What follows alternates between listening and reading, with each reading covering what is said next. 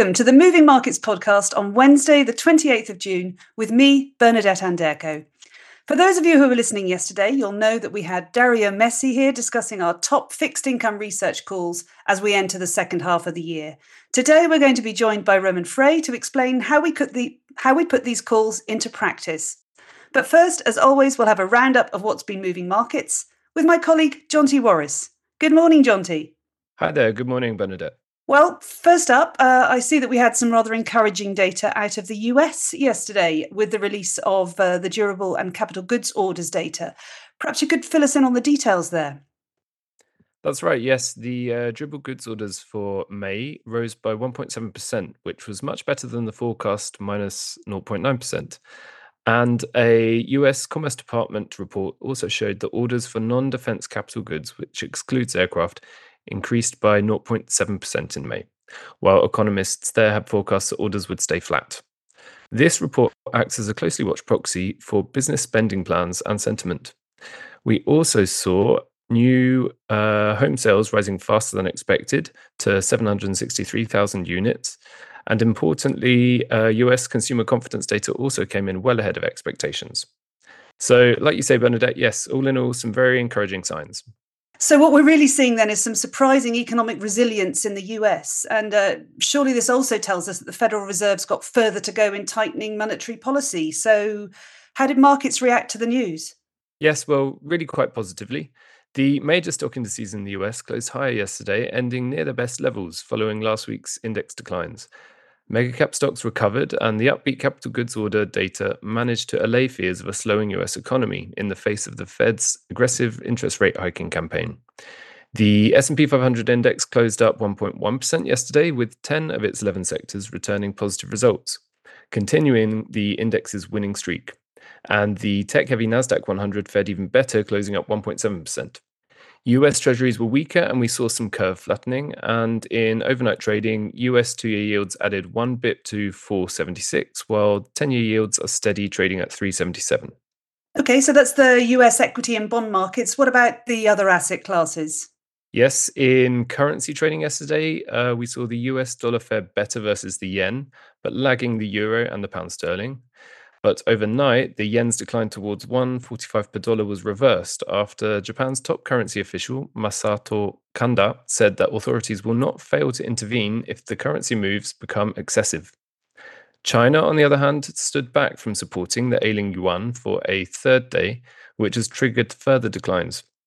And elsewhere, gold finished down half percent, while WTI crude tumbled 2.4%. Bitcoin futures were up, though, 1.5%. Okay, so if we move on to this morning, I see we've also had data out of Asia Pacific that's of interest to investors. What can you tell us there? Yes, correct. We had some data come in overnight out of China where industrial profits for May fell 12.6 year on year. Uh, but at the same time, we saw South Korean retail sales rise by almost 6% in May, and Korean consumer confidence improved further in June. Um, over in Australia, inflation is more than expected in May, which caused the Australian dollar to hit a three week low. And this data may bolster the case for the Reserve Bank of Australia to pause its 14 month tightening cycle at next week's meeting. Asian equities are trading mixed so far in today's trading session. The Nikkei and the ASX are well up by over 1%, uh, while the Hang Seng, the Kospi, and the Shanghai Composite were all trading in the red when I checked a moment ago. Okay, thanks for that, Jonti. So now, looking forwards, uh, what can we expect for the day ahead? Well, we've just seen German consumer confidence data come in, where numbers came in weaker than expected. Um, after eight consecutive increases, the consumer climate has now suffered its first setback, it seems. Later this morning, we can expect US goods trade balance data, and market participants will also be focusing on the ECB forum being held in the Portuguese town of Sintra, where speakers today will include the US Fed Chair Jerome Powell, the ECB's Christine Lagarde, the Bank of Japan's Kazuo Ueda, and the Bank of England's Andrew Bailey. In earnings, US semiconductor firm Micron is scheduled to report after market, and a quick look at the futures board shows the US set to open in the red later today. And that's all from me for today, Bernadette. Okay, thanks for joining the show and filling us in on the markets news, Jonti. Now, uh, Dario Messi led us through Julius Baer's fixed income calls for the mid year market outlook yesterday. As a reminder for listeners, uh, we like long dated quality investment grade bonds um, as a diversifier and to lock in some of those attractive yields. And to add some credit risk into a portfolio, we recommend buying quality emerging market issuers in hard currencies.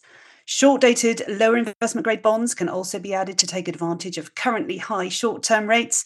And of course, the Swiss franc is one of those hard currencies that offers safe haven status. We move on from the theory to the practice today as we're lucky enough to be joined by Roman Frey, who heads up our fixed income investment management team. Good morning, Roman, and thanks for being here. Good morning, Bernadette. Thanks for having me. So, perhaps I could start by asking you what your take on the bond markets is at the moment. Well, we are quite enthusiastic about the bond market at the moment because we, we simply believe it's a fantastic time to invest into bonds. You might remember at the end of last year, we called it a once in a decade opportunity. And despite some positive bond returns year to date, this opportunity is still there. The predictable income you can get from bonds these days has not been so good in 15 years. Uh, in US dollar, for instance, bonds now pay coupons that are uh, well above long term inflation, uh, even if inflation was to stay closer to 3 than 2%. So even the real yield, uh, so the income you can generate after accounting for inflation, is nicely positive.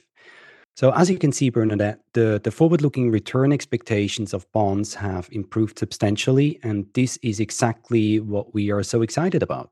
Okay, so now then looking at our research department's main calls, how does the call for longer dated quality issuers actually translate into practice for you? I mean, do you go as long as possible to lock in the regularity of those coupons, or am I being too simplistic in my thinking. It's probably a bit more nuanced than that, right? Well, first of all, I, fully agree with my research colleagues uh, on the call for quality duration. Because locking in these currently very attractive yields, I believe, makes a lot of sense. Uh, just think of this. Uh, these days, you can buy, for instance, a quality investment grade US dollar bond with a fixed coupon of 5 to 6%. Holding such a bond for the coming five years will provide you with a cumulative income of 25 to 30%. And this does not incorporate any potential capital gains in case interest rates will not stay that high for longer.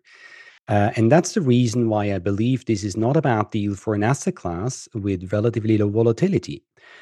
Now, in terms of how long we lock in these yields, of course, always depends on either specific or individual client needs or respective benchmarks. However, on a, on a relative basis, so that means in comparison to strategic asset allocations and benchmarks, uh, we currently like to have a bit of a duration overweight. Okay, so I see why we say uh, long duration, but I mean, with short dated yields where they are now, do, don't you ever get asked, why don't you just buy T bills? Oh, eh, this is a good point. Uh, thanks for raising this, Bernadette, because we often get this question these days. Uh, no doubt, cash or T bills are currently yielding nicely. And of course, there is nothing wrong about buying T bills, not at all.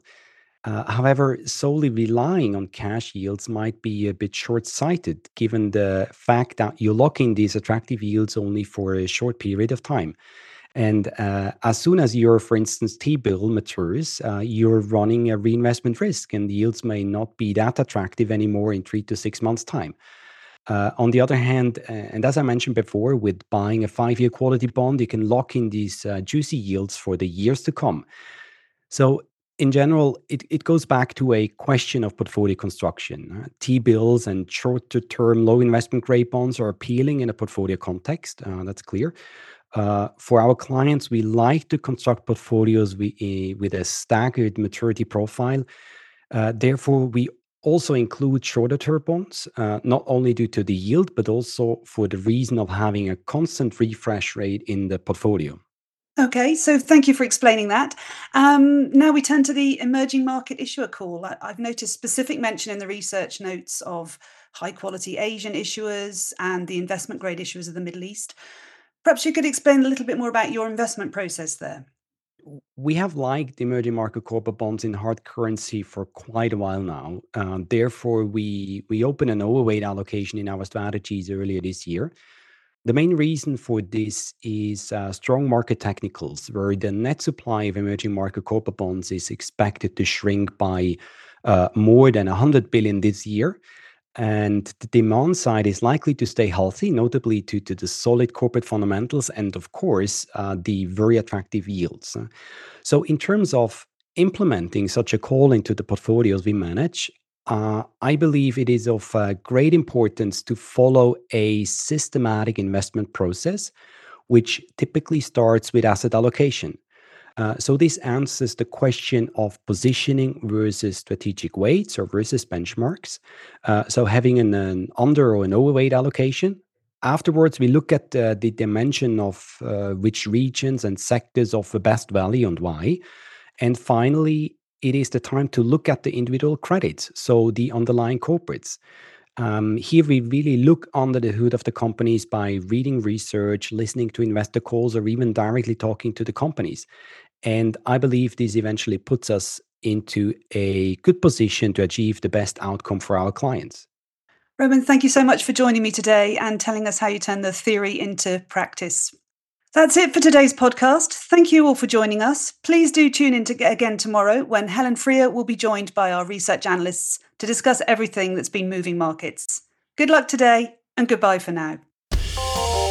The information and opinions expressed in this podcast constitute marketing material and are not the result of independent financial or investment research please refer to www.juliusbaer.com forward slash legal forward slash podcasts for further other important legal information. Beyond Markets is a weekly podcast where Julius Baer experts and external speakers discuss some of the latest market developments. They share their key research and insights on today's ever changing economic landscape and present practical advice. Search for Beyond Markets on your favourite podcast player.